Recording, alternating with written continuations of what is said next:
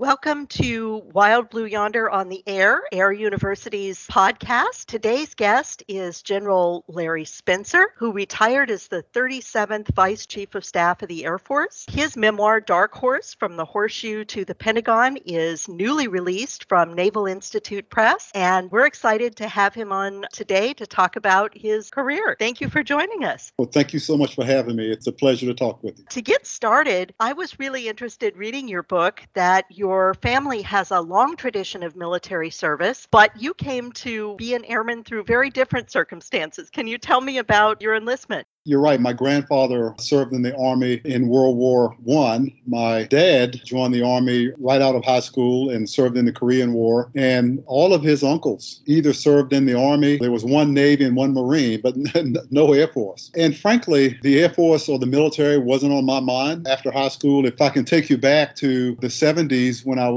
graduated high school, and it was Vietnam protests, civil rights movement, you know, there was just a lot of sort of anti military sentiment at the time. The official draft was over, but you still had to register once you turned 18. So I, I had registered, but I, I was not planning to join the military, not because I didn't like it or I didn't respect my dad and my granddad's service, but it just wasn't the thing to do amongst my peers. The problem, though, was when I graduated from high school, I was a little bit lost, kind of in a fog, had no idea what I was going to do. You know, I had college uh, football scholarship offers, but as the oldest of six or, five siblings, and my parents' mother hadn't graduated from high high school, my, my father had spent all of his time as a soldier in the Army. It was just confusing, and no one knew how to help me. So temporarily, I was living in my parents' basement. I took a job uh, as a GS1 in the Census Bureau in D.C., and I got off work one day and went down to, it was a mall not far from the Census Bureau. And if you think about the times, I remember what I bought. I, now, I know this is hard to imagine now, but back then, you know, I had an afro like you wouldn't believe. And so here I am walking around the mall. I wish I could grow one now, but, but those those days are long behind me. So I was in the mall. I remember I bought a purple jumpsuit and a matching pair of high platform shoes. And so I was walking through the mall and I noticed the Air Force recruiter's office and the sort of really cool pictures of airplanes. And so again, I just paused there for a second and was looking at the pictures. The uh, gentleman that was in in the office came out, started talking to me and asking me questions. He kind of I don't think it was inappropriate necessarily, but certainly a good tactic to get me in because he said, Well, do you play football? And I said, Of course. And he said, Well, would you like to play football for the Air Force? And then he got my attention. So I went in and we had a conversation about, you know, you can enlist now and, you know, then go to the Air Force Academy and play football. And, you know, all that was technically possible, but not practically. Literally, I sort of stumbled in his office and about an hour later, I stumbled out of there and I was in the Air Force. It happened that quickly. It's inexplicable even today. My parents didn't know anything anything about it. Friends, I, it just happened. And the next thing I knew, I was uh, on my way to basic training. The Air Force, though, really did deliver on a, a, promise of seeing the world because you went from rural Virginia to Taiwan. What was that culture clash like? Yeah, it, it was a clash in a lot of different ways. So once I enlisted, my first assignment was down at Pope Air Force Base in uh, North Carolina. I met my wife there. We got married and we had a child. And so my my son was two or three months old. I've got now a new wife, new child. And out of the blue, they, you know, my boss calls me in and said, "Guess what? You know, you're going to Taiwan for a year, and you have to leave your family." And it, it was devastating for me and my family. I begged to get out of it. And by the way, my wife was pregnant again, and so my two sons are only 11 months apart. And so here I am with a new wife, a baby, and another one on the way. And they said, "Sorry, you're going to leave for a year." So that in and of itself was traumatic. But then to get on the other side of the world, to and I was uh, airman, uh, so I'm, I'm 18, 19 years old. So it was it was quite a shock. In hindsight, I learned a lot from it, and it was a great experience in hindsight. But at the time, I mean, it was it was pretty tough for a really young person who was sort of torn away from his brand new family all through your career, you've had some fantastic mentors. And while you were an enlisted airman, there were some folks who really saw leadership potential in you and urged you to go for a commission. Can you tell us how you crossed the divide and became an officer? Yeah, that, that was interesting. And, and people ask me a lot, you know, you were enlisted for a little over seven years. What was the difference? What was that like? And, you know, there were some similarities, but there were a lot of differences as well. As a, you know, young high school graduate going to basic training, military training, from the time I, by the way, when I went to basic training, it was the first time I'd ever flown on an airplane. First time I'd been to an airport. So that that was exciting, you know, to fly on an airplane. But when I got off the airplane, and back there, you know, that was before 9/11. So we stepped off the airplane into the terminal, and, and there was a drill instructor, a TI, screaming at us already. And so he yelled at us from the time we and, and people, you got passenger, I mean, passengers and other folks waiting on flights, kind of snickering at you know all of us getting yelled at. But he paraded us down and got our bags. We got on a bus and went over to Lackland Air Force Base in uh, San Antonio. What was interesting is everything we had to do, they told us. You know, here's how you fold your clothes. Here's how you march. Here's how you do this, and here's how you do that. By the way, I enjoyed it. Having grown up in sports, to me, it was just like a coach. You know, trying to make us better. So I enjoyed basic training. But now, fast forward to officers training school, quite a different approach. One, I, I landed at the exact same airport almost exactly eight years later, and there was nobody there to meet me. So I walked down and got my,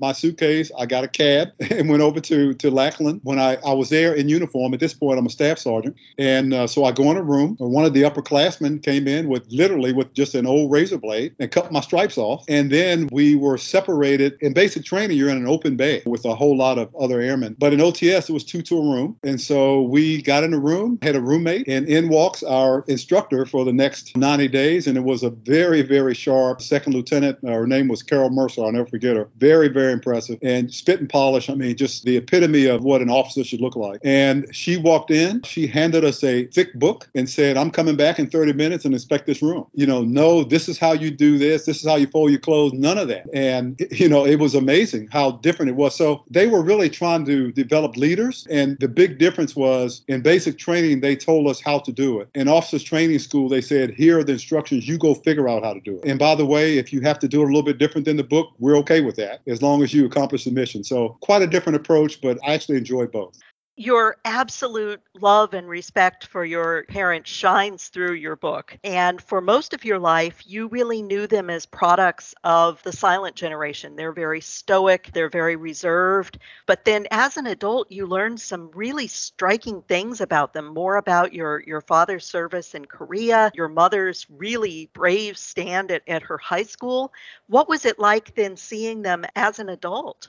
Yeah, that was quite an experience because growing up over in Southeast DC and enlisted, my father was uh, active duty uh, Army. He, in place of his left hand, he wore a hook because his hand had been amputated as a result of wounds in the Korean War. And number one, he never told us about that. He never talked about it. And so we were just sort of at a loss as to exactly what happened. But the worse than that, I got teased all the time. You know, kids are cruel and they would make Captain Hook jokes, you know, about my father and just said all kinds of cruel things. And, and so that was kind of tough. But what was worse was I, I never really knew what happened. And my mother, she didn't quite complete the 10th grade. I never really understood why, but she never talked about it. It never came up. And so uh, in both cases, rather shockingly, when I was selected for colonel, the rank of colonel. I went by my father's house because he wanted to go to the pinning on ceremony. He handed me a book out of the blue. I, he'd never done that before. And the name of the book was Road to Yechon, and it was about a company of soldiers uh, and their experience during the Korean War. So he said, Hey, go read this. And I said, uh, Okay. Uh, you know, I, I didn't think much about it. I actually kept it on my nightstand for a couple of weeks. And then one night I decided to read it. And I was, as I read it, though, I couldn't put it down because I was struck by the uh, intensity of the Korean War effort and the way it was described and how uh, violent uh, the war was. Uh, then I got about halfway through the book and it, it, stopped me in my tracks because there were about three pages dedicated to my father. The, the book had been written by my father's company commander, who was a lieutenant at the time. You know, if you think about where we are in history, the military was integrated around 1948 by President Truman, but for practical purposes, the military was still segregated. So my father was in a segregated unit, and his company commander was African American, but they were commanded by white troops. And as I was reading this, you know, these three or four pages, it just blew me away because, and I'll just briefly describe that he was driving a bulldozer, if you will, heavy equipment, and they were actually trying to move the bulldozer from one town to another, which was about 100 miles. And so it would take a long time for a bulldozer that doesn't travel very fast. And so the rest of the company left and it was just he and another Sergeant Monroe that were left to move this bulldozer. In the course of them driving at night, he fell off the bulldozer. Not exactly clear to me if it was because of enemy fire or the, if they fell asleep or what exactly happened, but he fell off the bulldozer as it was still moving fell onto the tracks, instinctively rolled himself off the tracks on the ground, but caught his left hand in the gears of the uh, bulldozer and just mauled his hand. And he he was there on the ground. It was cold. He got gangrene in his hand. Eventually fell into a coma. They put him on what was called back then an iron lung to keep him alive. Sent him by ship to Japan. Amputated his left hand. Sent him back to Walter Reed for recovery. And again, you got to think now. I'm a colonel in the Air Force, and this is the first time I, I get to hear this. Similarly with my mother. At this point, I'm a four-star general and the vice chief of staff of the Air Force. And my uncle called me and asked me would I speak at his former high school, which is now a museum. It's Moton High School is now in uh, Farmville, Virginia, is now is now a museum. And so I said sure, but I so I started doing some research, and again I was just blown away uh, because I was able to dig up some old films, and my mother was in some of these films. But again, essentially, my mother was in Moton High School. Again, back then, the law of the land was separate but equal, which meant that schools could be segregated as long as the uh, resources and the instruction were equal. Of course, they were not. And so the school my mother was in, I believe it was built for like 150 people, students or so. It had 450 students in. The roof leaked. They had to uh, take umbrellas with them during class if it rained. They had no gym, no laboratory, and some of the students actually went to class and broken down school buses. And so they decided amongst themselves as a school body that they would protest. And so they protested, they stopped going to class. And the sort of progression of that was they teamed up with the NAACP, which teamed up with a Supreme Court case, Brown versus the Board of Education, that overturned segregation in the schools. So as it turned out, again, blown away by my own mother. I, I didn't know it. She never said anything about it if I can bring in another remarkable person from your life, that is, I was really moved with your description of how you met your wife, that you had developed a really close friendship and then decided to marry and uh, clearly built a relationship that withstood some incredible stresses of a, a military career. Can you talk about her? Sure. And I, probably the folks that will listen to your broadcast have an appreciation for the role that families play in the military. Most folks do not have that appreciation on over the sacrifices they make. They are as much a part of the military as the member that's in the military. And so in my case, you know, here I am, a young 18 year old, single, stationed in North Carolina. One day we decided to go out with some of my friends to his girlfriend's house. When I walked in, there were other young women there. I was always kind of shy. So I kind of walked in and noticed her great smile, but uh, she actually came over and started talking to me. And that really turned into a series of dates, endless phone calls, you know, late at night. And she really became my best friend. She really did. I mean, and growing up as I did, particularly as pretty much an introvert, I didn't really have a lot of close friends. And so she was the first person uh, in my life that I felt like I could just talk to about anything. And it was something I really appreciated. And so we, we never talked, thought about getting married because we were just such good friends and we would go out and have fun. And, you know, she would tell me about her dreams. And in fact, she wanted to join the Army. And, and I would tell her about what I wanted to do. And I wasn't married and didn't have any kids, but I had a dependent. And that dependent's name was a 1968 uh, Chevrolet Nova. And I sunk all my money into that car. The stereo in the car was worth more than the car itself. And you could hear me coming a mile away uh, in that thing. But we were riding around in that one night, and uh, out of the blue, I just said, you know, this friendship has means more to me than friendship. I mean, it, you know, it has turned into love. And I said, you know, I don't know. I'm taking a chance here because I, I don't know if you feel the same way, but you know, I've, I've been thinking about getting asking you to get married. And of course, she said, Well, are you going to ask or not? and I said, Well, uh, yes. And, and then she said yes. And so we got married. And I think what's uh, really important about that is that friendship was first. And that came in handy because we had 24 moves over my career. And as I talked about, you know, we weren't married very long before I had to leave for a year. And she then had a baby plus another one on the way. And by the way, when my second son was born, they wouldn't let me come home. So I didn't meet my second son till he was two, two or three months old. So she had to deal with all of that. And so all of the moves, places we'd never been to before, out in the middle of nowhere, to places like DC, deployments overseas, all of that. Because we had that friendship first, that allowed my family structure to stay intact and stay strong while we went through military career. I'll tell you, tell you a quick story, and, and this was actually after I'd retire, But I would put this under the category of don't try this at home because just to show you how this works, I, we have a home in North Carolina that we rent out that I pretty much manage myself. And we decided that the two of us would go down and re drywall the garage. And I guess my advice to anyone is to not try that with your spouse uh, by yourself because now we got through it, but I can remember like it was yesterday. You, you know, drywall is heavy and it's messy. We would hold the stuff up, both of us, and I say, okay, now hold it right there. Don't let it move. I'd go up the ladder and then she would drop down. So I, I figured if we got through that, we could get through anything. That really is a true test of teamwork.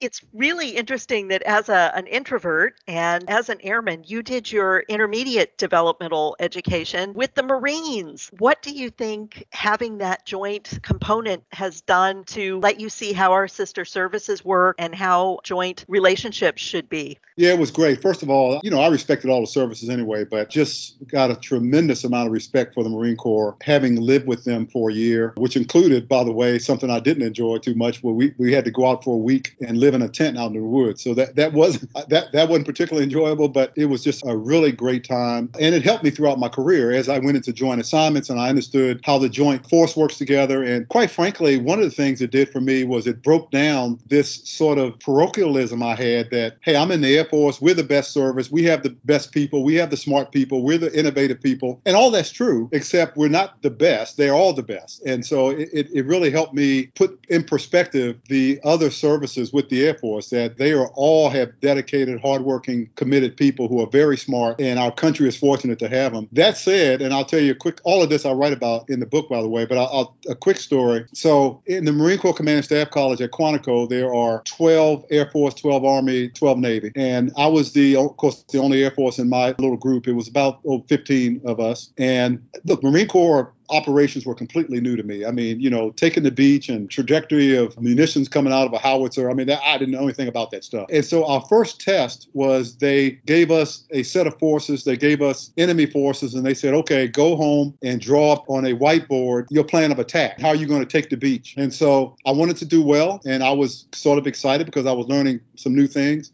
I literally did not sleep that night. I stayed up all night working on it, and it was beautiful. I had crayon colors and different color markers and big arrows, and it was beautiful. And so I went in the next morning and I put my whiteboard up on the stand and covered it with a cover. I went out to get a cup of coffee, so I came back and everyone was in the class, and my instructor, who was a really good guy, Lieutenant Colonel, and we were at that time mostly majors. He said, "Okay, Larry, you up first. You know, tell me how an Air Force guy is going to take the beach." And so I was excited. I lifted the cover off of my my war plan, and my classmates, I'll just be kind, had made some alterations to my plan unbeknownst to me, and they got a marker and marked up my whiteboard, and they said the first thing an Air Force guy is going to do when we take the beach is go find a hotel. So they drew a picture of a Ritz Carlton on, on, on my on my war plan. They then said the second thing an Air Force guy is going to want to do is build an O Club. And so they drew a picture of an O Club. And then they said, finally, any Air Force guy, once you take the beach, is going to want to take the day off and go play golf. And so they drew a picture of an 18 hole golf course on my board. Now, you could hear the laughter all over the building except for me. I, I didn't think it was all that, that funny, but it turned out fine. You know, the instructor, he knew they had done it and he had already looked at my plan and he knew the work I put into it. So it, it was sort of lighthearted. But even though it took me a while to get over that, I met some really lifelong friends there that I followed all throughout my career. And again, just got a tremendous amount of respect for the Marine Corps and other services in general on the opportunities I had to work in a joint environment. Your book is your memoir, but what I really found very compelling is that you attract a series of extraordinary mentors, just people who see something extraordinary in you and are there at the turning points of your life and your career. Would you like to talk about some of them? Sure. And, and I'm, I'm actually glad you said that because my intent was not so much for the book to be about me, but to try to help other people in their professional and life journey to see some of the things I went through some of the challenges I had to overcome and hopefully help them on their journey. But at, mentorship for me has been the absolute uh, game changer. From the time that I entered the Air Force as a young airman until the, I retired. And, and in fact, I have mentors today that I rely on. And more importantly,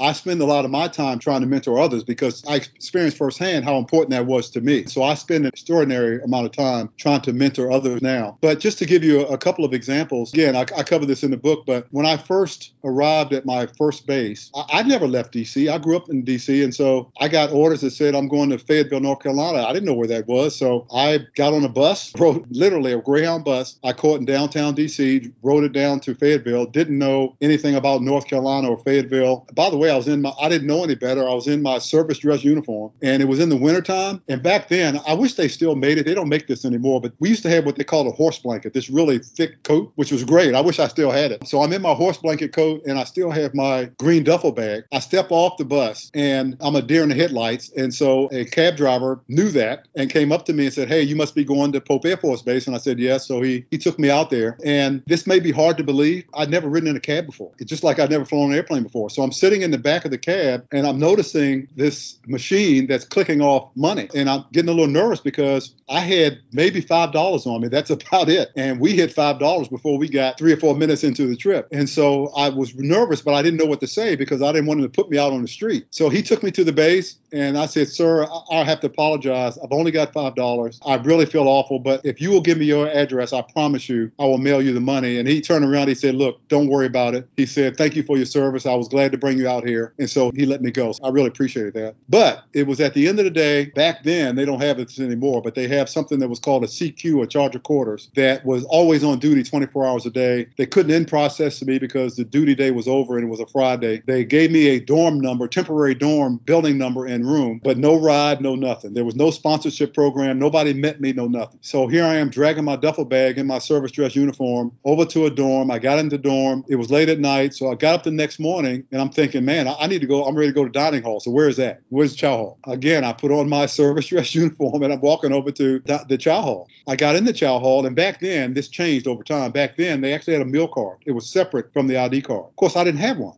because I had been processed. And the guy that was in there would not let me eat. I showed him my ID card. I said, look, this is my, I just got here. I'm new. And he should have known that, but he would not let me go in. And I was so afraid to say anything. I went that back to my dorm and I didn't eat the whole weekend. I just, other than water out of the water fountain, that was, and so again, I, now I've made up for it since then, but was, I was just so traumatized. I didn't know what to do. I was just so scared. And so needless to say, Monday morning in my service dress and my horse blanket, I went over to personnel. They in processed me. I said, look, you need to find me a meal card. And so I finally get my meal card and it's lunchtime. I'm on my way to get my meal card and a chief master sergeant, someone which I had never seen before, yelled out at me. He knew I was new. He could tell and I'm dragging a duffel bag and he just wanted to help. And he said, Airman, come over here. And I, back then, I did what most one stripers would do. I turned around and went the other way. And then he yelled out, he said, Airman, don't you walk away from me. So I had no choice. I grabbed my duffel bag, went over to him and I saluted, which I shouldn't have done. And of course, he gave me the classic response. He said, "You don't need to salute me. I work for a living, so you, you don't you don't salute me." But I talked to him. He understood my circumstance. By the way, he, as a chief master sergeant, one of the wonders of the world I've never been able to figure out is every senior NCO I know has a pickup truck. I, I don't know why, but they just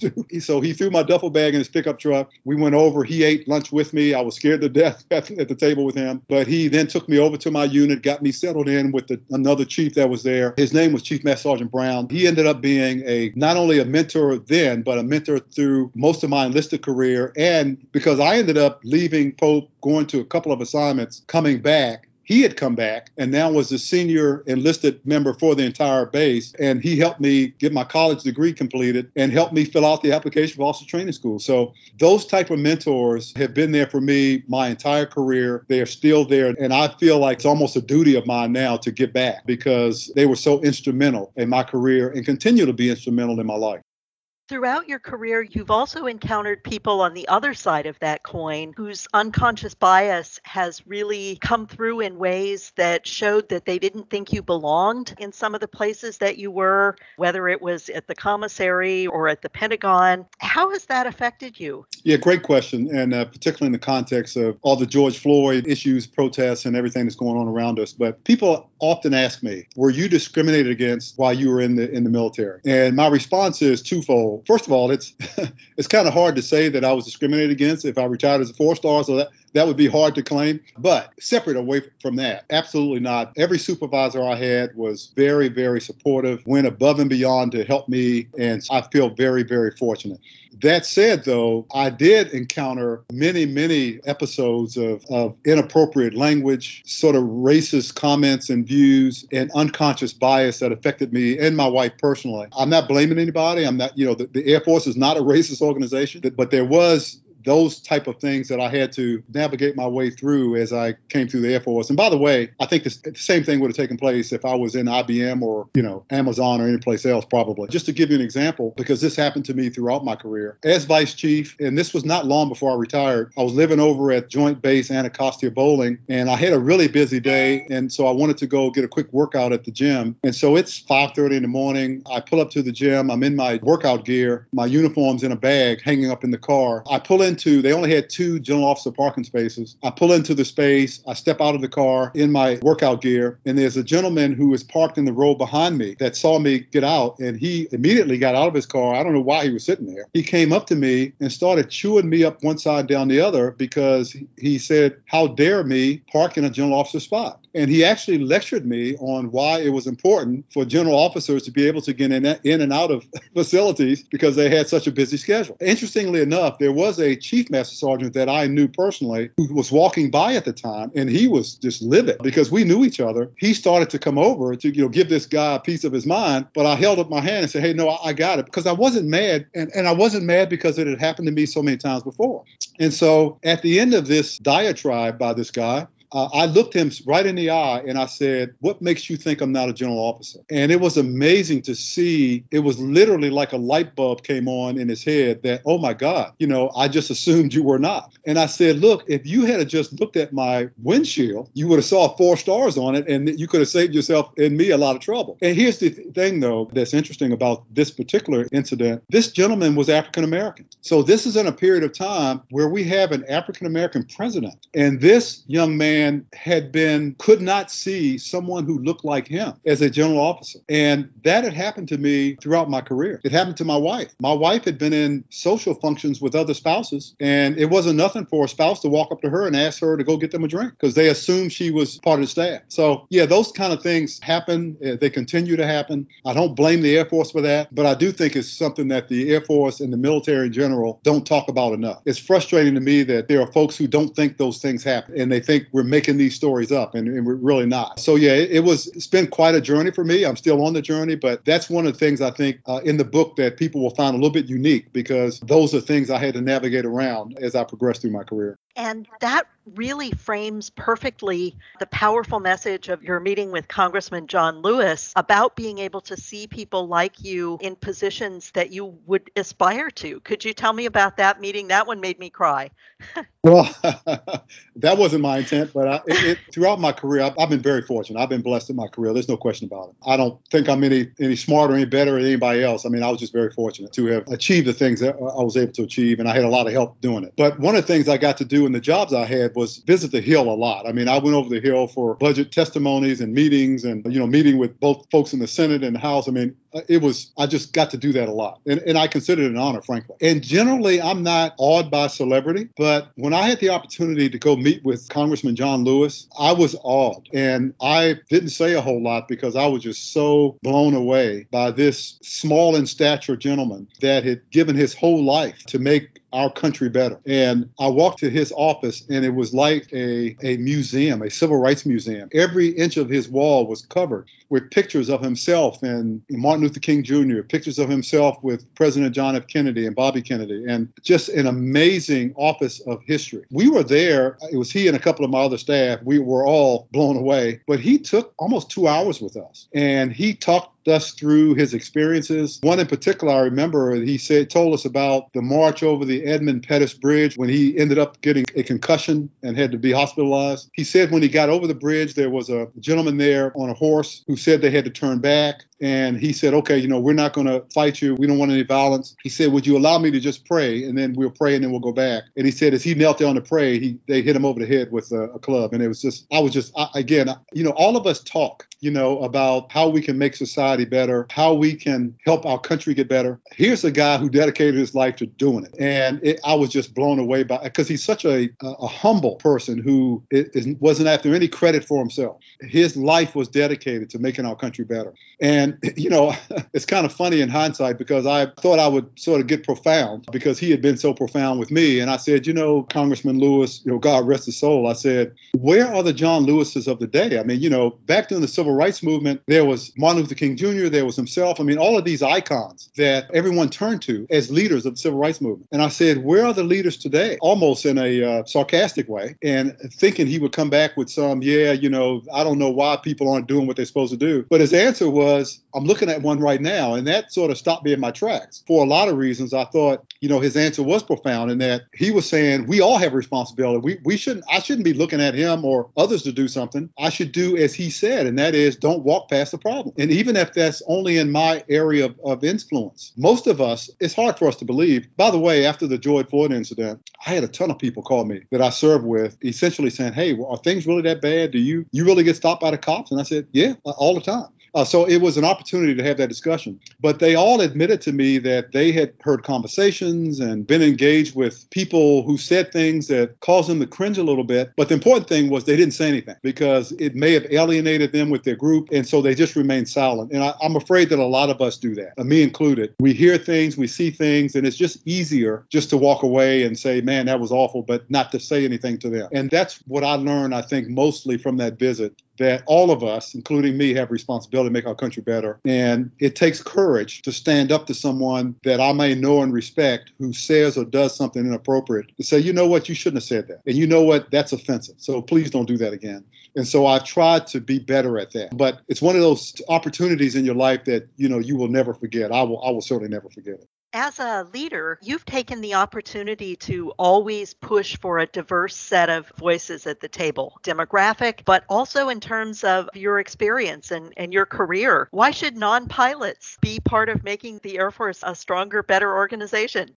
Yes, a good question. Uh, because I look at diversity with a big D. It includes race and ethnicity and gender, but it also includes background and experience. Because it sort of just makes common sense to me that if there's a problem and you're searching for a solution, you would want varied and diverse opinions about that problem. A, a, leader can throw a problem in the middle of the table and get all types of views and based on all types of life lenses and experiences. And so I really think that's critical to have folks at the table, at the leadership table from all different backgrounds. I'll give you a quick story. Again, I, this is in the book as well, but when I was a second lieutenant, I was assigned to Robins Air Force Base. So I go into a staff meeting, commander staff meeting, it was a two star. So again, I'm a second lieutenant. I'm the junior person in the room, and I'm happen to be the only African American in the room. So I'm all the way in the back, which was fine. And so they're having this discussion around the table. And based on my enlisted experience, I knew a little bit something about that issue. As it turns out, more so than most of the folks around the table. But of course, I didn't say anything. I'm a lieutenant sitting in the back. So they were frustrated and they were weren't sure what they were going to do. So the commander said, "Okay, well we beat this enough for one day. Let's sleep on it and come back and talk tomorrow." You know, most staff meetings, it's sort of tra- a tradition to once the meeting is over, sort of go around the room and ask if anybody's got anything they want to bring up. And so he went around the front table and then he swung his chair around and was going around the room. And he locks eyes with me and said, Oh my God, Lieutenant, what are you doing here? And I said, I just arrived. I told him where I worked.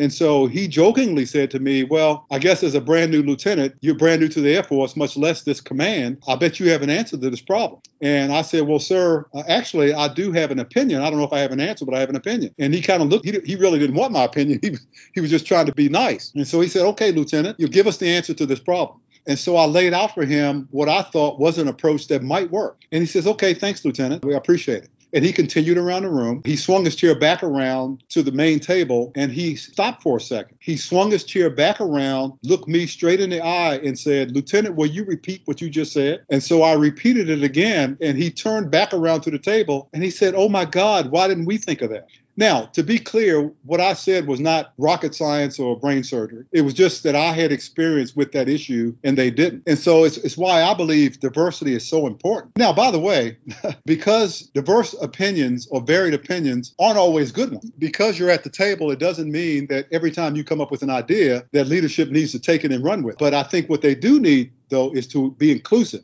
to include everybody, to include different points of view around the table, listen, and then weigh all the alternatives before they make a decision. But I would not ever, ever start up a company of my own without having a diverse staff because I would invite and want folks to contribute uh, to make us a stronger, a stronger organization, which I think diversity does. It makes us a stronger organization. And we're just now getting around to talking about your career field. I really enjoyed your previous book, The Green Eye Shades of War, which you did with Air University Press, about the history of financial managers in war. And throughout your career, it's been a, a big motivation for you to be a good steward of the government's money. What are some of the things that you found innovative ways to save money and respect the taxpayers? You know, one of the things I talk about growing up in the uh, Southeast was, uh, you know, the school system wasn't very good, and, and I wasn't a good student anyway, so I'm not sure it would have mattered. But one thing I remember was a story one of my elementary school teachers read to us in class. It was titled The Ant and the Grasshopper, and it was one of Aesop's fables that essentially talked about to be thrifty and save and kind of work while the sun is shining so you'll be prepared when it's raining and, and snowy, which the grasshopper was not. That and my own father, he was a master at saving money and working on his his own car, and doing his own plumbing, and buying in bulk and all of that. So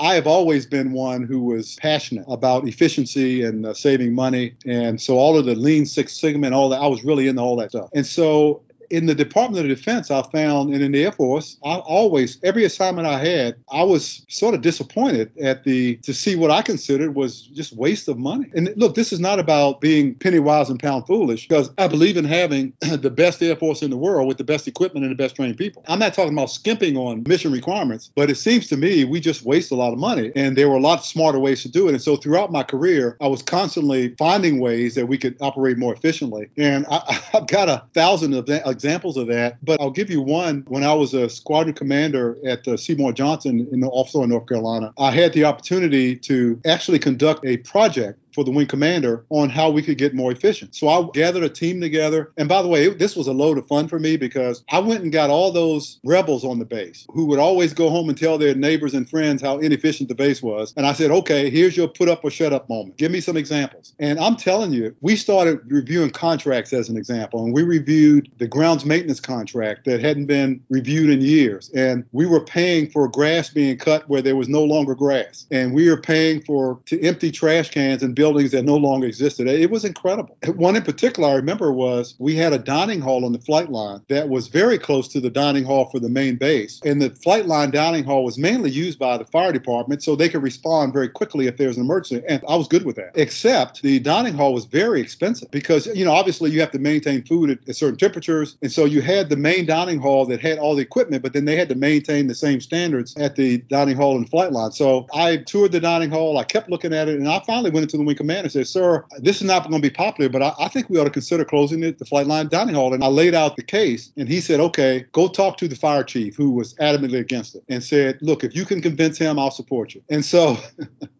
it happened that the fire chief, he was a great guy. And so he initially said, well, if we close this dining hall, we won't be able to respond to something that happens on the flight line. And I said, you know, chief, that's interesting because I'm on the comptroller softball team. And when we play the fire department, they drive the fire truck over to the softball fields, which is a long ways away from the flight line. And that seems to work. So I'm talking about a lot shorter distance to the dining hall. So I said, why can't we just sort of cone off a place for those folks to park? And we already had an alarm system in the dining hall. So if something happens, they run out the dining hall, they jump in the truck, and they're gone, just like they would if they was at a softball game. He said, well, maybe. But as it turns out, this guy was, he really liked to eat. I mean, he really enjoyed foods. And there was less variety in the dining hall he had from the main. So anyway, I said, okay, Chief, um, let's, let's you and I have lunch in the main dining hall. And so we went over, we went through the line, and his face lit up with the rows of desserts and the options for shrimp and steak. And once we got through the line and he got his plate, I didn't have to say anything more. It was over. He and I went over to the wing commander's office and he said, Sir, I'm sold. Let's do it. And saved a ton of money. But there were so many things like that throughout my career that I didn't have to look very hard. But I've just always been very passionate about it. Now, if you ask my wife, she'll just tell you I'm cheap, which is probably true too. But this is something I've always been passionate about about it. It's something I've enjoyed and still enjoy today.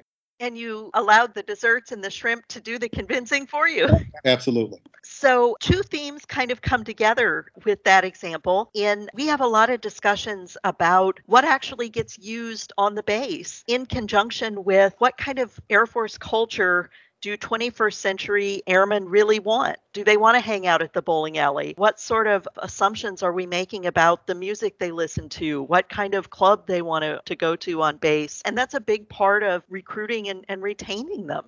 It is. In, in fact, just coincidentally, I'm going to I'm going to uh, lead a panel for the uh, Air Force Association symposium in September addressing that very subject because you're you're absolutely right. Airmen, uh, you know, are smart. They are a lot more diverse, and the traditional things that the military brought to the table don't necessarily appeal to young airmen today. I mean, you know, think about back in 1946 or 47 when the Air Force was created, 1947. First of all, it was mostly a male service. Most of the younger folks were not married. There were very few people of color in the military. And so things have changed so much. There was no internet, there was no Facebook, you know, everything was different. And so fast forward to today, you know, when I joined the Air Force, uh, especially when I got commissioned, I remember my first meeting with my new boss. I was a second lieutenant. He was a lieutenant colonel. He called me in. He says, "Okay, go join the club. Go, you know, go do."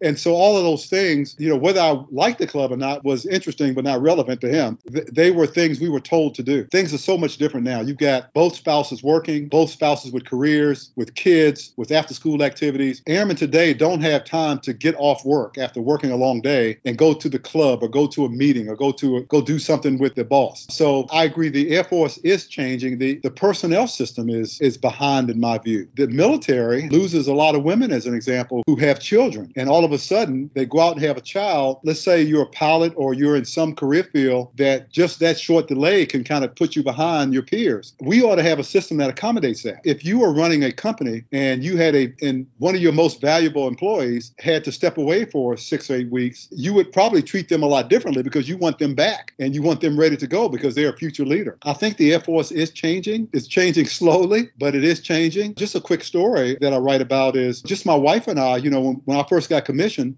and we had our first a social function. And I'm excited about that because I, have heard about these social functions, but I don't know anything about it. So I get this invitation in the mail. It says casual. My wife's from North Carolina. I'm from Southeast DC. Our view of casual was jeans and, you know, a shirt. And so fortunately, we were living on base. We go walking over the club and we notice my peers walking in with the officer casual, which no one had told us about, you know, which were the dockers and the, you know, the golf shirt and the loafers. I didn't have any loafers, but, but at the time, but, but we had to run home and change. And so picture this my wife and I walk into the club, only African Americans at the function. Again, that's not a complaint. It, it, just is what it is. We're listening to conversations about golf and about tee times. And I, you know, Southeast DC is known for a lot of things. Golf is not one of them. And so I had, I can't tell you the number of people that walked up to me and asked me what my handicap was. And I had no idea what they were talking about. Fast forward to today, I actually had to have a handicap. I'm just embarrassed to tell anybody what it is. So we're almost in a foreign land in this club because conversations are going on about something as, as trivial as TV shows that they were watching that we had never watched before. And it was just really fascinating to me. And so at some point during the evening, the band cranks up and they're playing country music. Now, look, I've got nothing against country music. But again, growing up in DC and my wife growing up where she did, we just never developed an appreciation for that genre because we never heard it. But everyone's singing to the, you know, singing the words and we're kind of looking around trying to lip sync as best we could. But my point is, this whole assimilation process is one that you know, most people don't understand and don't appreciate. And it was just one more of those things that I had to learn to deal with, my wife and I both, that I don't think is obvious to people. And one of the things I try to do in the book is, is explain what that was like, not to make anybody do anything different, but just to give them appreciation for it. I remember I had a boss once. It was really an inappropriate thing to say, but I didn't get mad at him. What he asked me was, why is it that when I go to a social function and a black person enters the room, the first thing they do is go over, and if, if there's another black person in the room, they kind of go over and they start talking to each other. And I, I, don't think he meant to be negative about that. I think he was genuinely curious, and I'm glad he asked me. What I said back to him was, think about this: you're over in a, another country.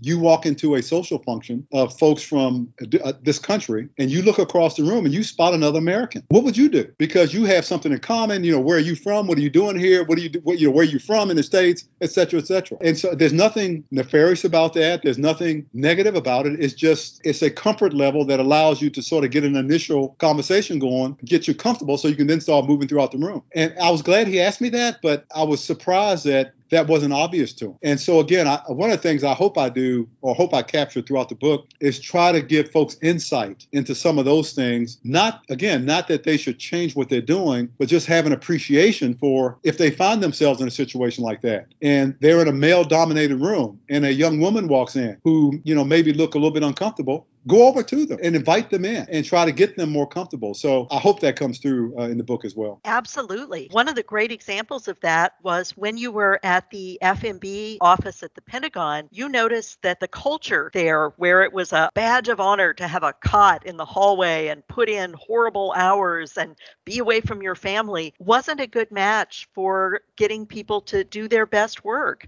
How did you change that work culture? Yeah, thanks for that question because I will very rarely sort of talk about something I did. And it wasn't just me, it was the, the whole leadership team. But when I look back over my career, it's probably one of the things I'm most proud of because the Air Force budget, and I think it was similar in other services, and there are other Air Force like operations and plans and programs that were similar. They were just sweatshops. It was nothing to work weekends late, and we did have cots there for people to spend the night. There were folks who couldn't go to see their kids' functions because it was just expected that, we, by God, we worked in Air Force budget, and we just, that's what we do. We work 14, 16 hours a day. That's what we do. I was determined when I got a chance chance to run FMB that we're not going to live like that and, and work like that. We didn't need to to get the job done. A lot of that was self-inflicted. I can't tell you the number of times as a captain the, on the Pentagon working in budget that I would work all weekend uh, or stay up half the night to finish a project, put it in my boss's in basket. Two weeks later, I go in my boss's office. It's still sitting there. He hadn't even looked at it yet. So a lot of it was self-inflicted and based on years of stereotypes and years of sort of that's just what we do in budget. The problem is you had folks in the field, nobody wanted to come, and it was just viewed as an awful place to work. And I was just determined to change that. So we got in with the leadership team and we said, look, we're going to work hard, but we're also going to play hard. And we're going to surge when we need to surge, but we're not going to surge when we don't need to surge.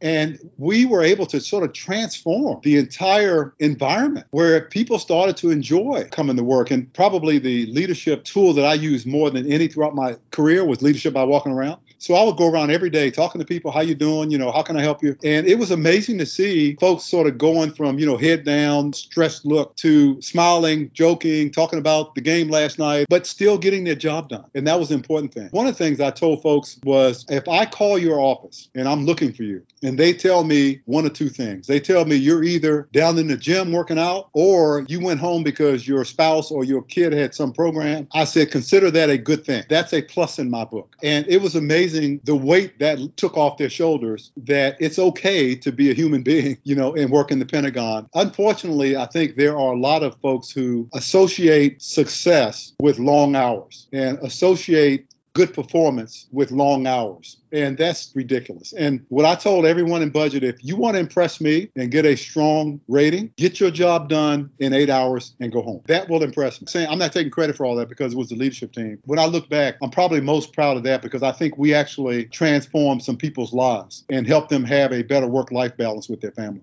one of my favorite stories from your book, and there are several, but please tell us about how you escaped your own kidnapping. Oh. yeah, so that was uh, interesting. When I say I've been fortunate in my career, I mean, I've been fortunate in my career. I mean, coming up as a financial manager, we never had the opportunity to be a commander, a group commander or wing commander. That was reserved for mostly pilots, but maybe some maintenance folks, but, you know, space. But you didn't see a wing commander who was a financial manager by trade. And so, as luck would have it for me, when I made colonel was when they introduced the support group commander or the group commander process by which they had a board that selected you for those jobs, regardless of your career field. And so I was fortunate enough to be a group commander. And then coming off my group command, I was fortunate enough to be a wing commander, be selected for Air Base Wing out at, in Utah at Hill Air Force Base. It was probably one of the most stressful times in my life because the wing commander I replaced had been relieved of duty. Morale was really low, and they were due for a large inspection, and they hadn't been inspected in five years. And they'd had a pre inspection and they failed it. And so here I come running in there. And by the way, I pinned on Colonel literally weeks before I went in, took over wing my whole group command, I was a colonel select. And so I get in there, and all my group commanders are actually outrank me in that sense, although I was still their boss, but they had been colonels and I hadn't for a lot more time than I had. So we had this inspection, and it was, I'm telling you, I didn't go out the gate for three months because it was every day, all day. And so the inspection finally arrives. And picture this we're in the base theater, and the inspector gets up and says, You know, I got to be honest with you, theater was packed. He said, we're going to be a little tougher on you because your wing commander, and he looked at me, was the group commander at Tinker Air Force Base, which would happen to be in the same command. He's gone through one of these inspections before, and he knows what to expect. So we're going to be tougher on you. I said, oh my God, that's all I need. We get into it. And it's actually going pretty well. You know, knock on wood, where things are going pretty well. As part of the inspection, they decide, okay, this isn't what we thought was going to happen. So let's take him out of the exercise and we'll test his vice wing command. Let's see how good the vice wing commander is. One morning, and I didn't know any of this. So one morning, I literally walk out the back of my house. There's an alley back there, which is close to our lodging office. These two ominous looking guys walk up to me and say, fortunately, they say, exercise, exercise,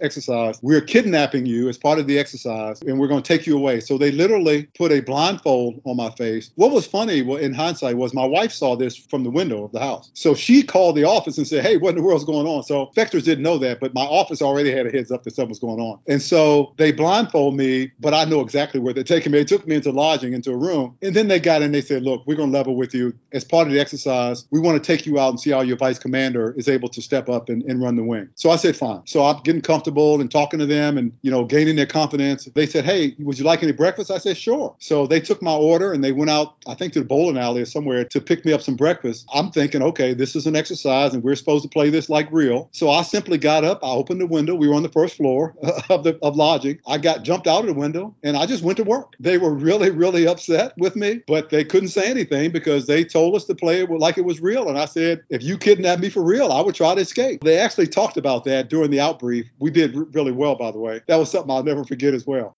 Earlier in our conversation, you mentioned that the mainstream American population doesn't really understand the kind of commitment or sacrifices that military families make. And in the book, you bring up a really striking visit to Dover with the Air Force Secretary to see the return of some fallen service people. Why do you think Americans should know more about what the service does? So I got to participate in a dignified transfer, which is essentially a short ceremony. As if someone is killed in the war zone, the remains are brought back to Dover Air Force Base, and there's a very short ceremony by which an honor guard team marches up to the airplane. They bring the casket out and they literally transfer it into a van that takes it off for processing. As part of that ceremony, they don't allow the public generally to attend, but they do allow family members to attend. And I had never, obviously, being in the military on active duty, I was keenly aware of the operations, but I never experienced anything quite like that. And, and so when it happened, the chief of staff was overseas, and so I was asked to go, and I was happy to do so. And we had a brand new Secretary of the Air Force. She had not gone, so she wanted to go as well. And so we both flew up together together. And I got to tell you, from the time we landed until the time we got back, the way the service is held, the way the ceremony is conducted, as solemnly as it is, to actually go over and meet the relatives of the fallen, to see the combination of being distraught and being emotional over losing their loved one, while at the same time being proud of the service that they gave to the country, to be standing at attention on the flight line as the C 17 rolled up and the back door came down, to look up in the back of that airplane and see a casket draped with the flag. And we're standing at attention, and out of the corner of my eye, looking across the flight line, seeing the family there crying and just really upset over what's happened. The whole thing just uh, just blew me away. It all came sort of crashing down on me because I knew what I was going up there for, but until I was there, and the back of that airplane opened up, and I said, "This is real," and and you could hear the family, you know, in the background. It just was unbelievable. And as as I talked to the secretary on the way back, you know, my comment to her was, every American needs to come up here and see this because it's my view that war for the American people, most American people, not all, is something that's sterile, that happens overseas somewhere. We all get up every day, like I do. We get up, we go to work, we go to the beach, we go out to dinner. We don't think about on a constant basis that there are servicemen and women serving in harm's way, some of whom won't come back. And even for a person on active duty, that was like a ton of bricks that hit me that this is real. I mean, we've got people serving out there in a dangerous war zone. There are people over there trying to kill them, and they're successful occasionally. You're also one of the busiest retired people I think I've ever met. You've continued to serve Air Force people and interests in what you do now, revitalizing the AFA as well as the Air Force Benefits Association. What has it been like to move to the civilian business world? Yeah, great question. It, the transition for me was uh, relatively easy. Based on the work ethic I learned from my grandfather and father, I've always been a hard worker. My wife calls me a workaholic. I don't think that that's quite accurate, but I am one of those people who can't sit at home. Even during the height of the pandemic, when everything was closed down, most days I came I came into work. It, it was safe because nobody else was here. And it's not about the money. I enjoy being active and keeping my mind challenged. That's one of the reasons I was really honored to take the job of uh, president of the Armed Forces Benefit Association and now dual president of the Five Star Life Insurance Company because we serve those who serve the nation. So we serve military and first responders and, and their families and contractors of the government and government and federal employees as well. To be able to serve them is really an honor for me. But in addition to that, you know, I'm on three public boards, I'm on several advisory boards. So, I, yeah, I do stay pretty busy. It's rare that I'm sitting at home doing nothing, but I'm not doing it because, I, you know, I have to do it or I'm going to stress myself out. Staying busy is something I enjoy. If I were to go on a cruise or take off for a week and go to Paris, would drive me crazy. I can't think of anything more stressful than that. You put me at my house on a nice day outside with my 72 Monte Carlo, washing and waxing that car. I'm in complete calm. I, I've got the biggest smile on my face. My mind is focused squarely on that car, and I don't know of anything else going on around me. I've always been like that. Simple things relax me. When we had our house built in uh, Lorton, one of the things I insisted on, it was really two things. One is I wanted a three car garage, and I wanted a front porch where I could have a rocking chair. And I told my wife, look, she was worried about the kitchen and backsplashes and colors, and I said, look, I don't care about any of that. You give me a garage and a front porch, and you build whatever else you want. But simply, for me sitting out on the front porch, and we're kind of in a rural neighborhood, and just to see deer and turkeys and just complete comfort to me. To go for a walk, it just doesn't take a lot of money and fancy vacations to calm me. So I do love to stay busy. Again, even when I'm at home, I'm doing something. Again, not not because I have to, because but because I want. To. And my father was the same way. My last question for you is something that I absolutely saw when I read your book, but now having had the pleasure of talking to you for an hour now, is that the guiding star in your life has been be kind. Throughout your life, people have given you a second chance or given you a hand, and you've paid this forward. How should someone emulate that to be a better leader and a better person? Yeah, 100%. And that kind of saved the best for last because twofold. One, I got a lot of second chances. It's funny to look back on now, but, you know, I mentioned to you when I first joined the Air Force, I had a big afro. Unfortunately, when I joined the Air Force, I grew that afro back, just like all my peers. So it wasn't like I was alone and went through all kinds of elaborate, which I talk about in the book, tricks to disguise the, the bulk of my hair. And I also talk about in the book where another Chief Master Sergeant uh, caught me in a moment where I wasn't able to disguise my hair and actually put me in his also pickup truck and took, and took me over to the barbershop and gave me a haircut. By the way, that was another turning point in my life, or in my career anyway. Here's the point that made such an impression on me because people don't think of young airmen, 18, 19 year olds, as the same as they think of 18, 19 year olds on a college campus. They're going to do things, and in my case, you know, I was young and immature. They're going to do things that they probably shouldn't do. I think it's really important, though, for commanders and first sergeants to be able to discern between a character flaw or with some integrity issue versus just being young and, you know, just just doing what 18, 19 year olds do. That's been a big push for my entire career is making sure I connect with the young folks in my unit and helping them work their way through that. And the other part is people have always been kind to me and given me chances and given me opportunity. I talk about a lot of those in the book. I'll give you one example. When I was coming back from Taiwan, again, uh, 18, 19 years old, so they put me in a, you know, an airplane in the middle row in the back, six one, and so I'm the person in front of me has got the seat back on my knees and you know back in those days you could smoke on the airplane. So it was very uncomfortable. So I was sitting in the Los Angeles airport and I was rubbing my knees. And there was a gentleman sitting across from me. He said, Hey, are you okay? And I said, Yeah, I'm fine. I just, you know, my knees are, are hurting because I'm on, on a long flight and I just, it, I'll be fine. So we talked for a minute or so. He said, Yeah, I know what you mean. I'm a businessman. I travel a lot. And he said, That's kind of tough. So anyway, uh, I, it was getting close to my flight to leave. It was a direct flight from LA to Dulles, so it was going to be another long flight. I went to the restroom. I came back. He was gone, but they had started to board the flight, and so they called out first class. And so I, I was just sitting there waiting for them to get to the last, you know, the last category. And a young woman who was working at the counter came over to me and said, "Didn't you hear us call first class?" And I actually laughed. I said, "Ma'am, you know, I would love to be in first class, but I'm not." And she said, Yes, you are. That gentleman that was there came up and upgraded your ticket. And I was like, Oh my God. So I went on and I took my seat. First class is nice. For those who haven't tried it, it's expensive, but it's nice because uh, they take good care of you. But I leaned over to the guy and I said, Sir, thank you so much. I mean, I, I can't afford to pay you for, this, but I really appreciate this. But I'd love to pay you back somehow. And he said, Look, I fly a lot. I understand how it is uh, on long flights. And he said, when he was coming up as a business person, a lot of folks helped him and they did favors for him. They were kind for him. And he said, he pledged to himself every day if he could, but every opportunity he had, he was going to be kind and do something nice for someone. Uh, and he said, by the way, he gets more out of that generally than the person he helps does.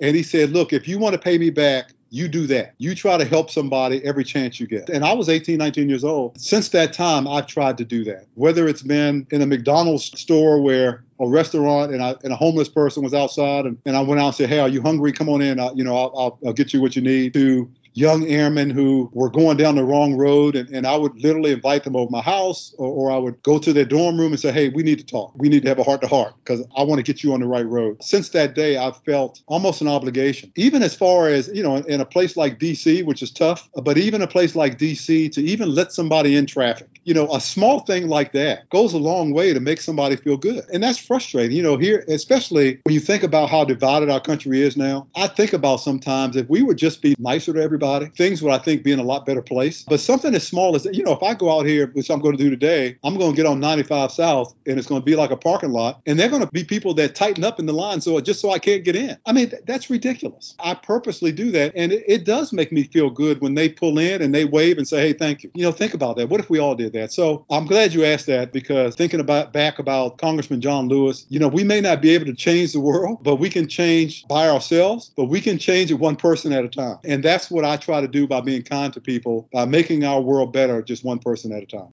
I can't think of a better way to wrap things up. General Spencer, thank you so much for being with us today. His memoir, Dark Horse, is out from Naval Institute Press. We'll have a link to his Green Eye Shades of War with Air University Press. I hope you have a great day and a great commute home.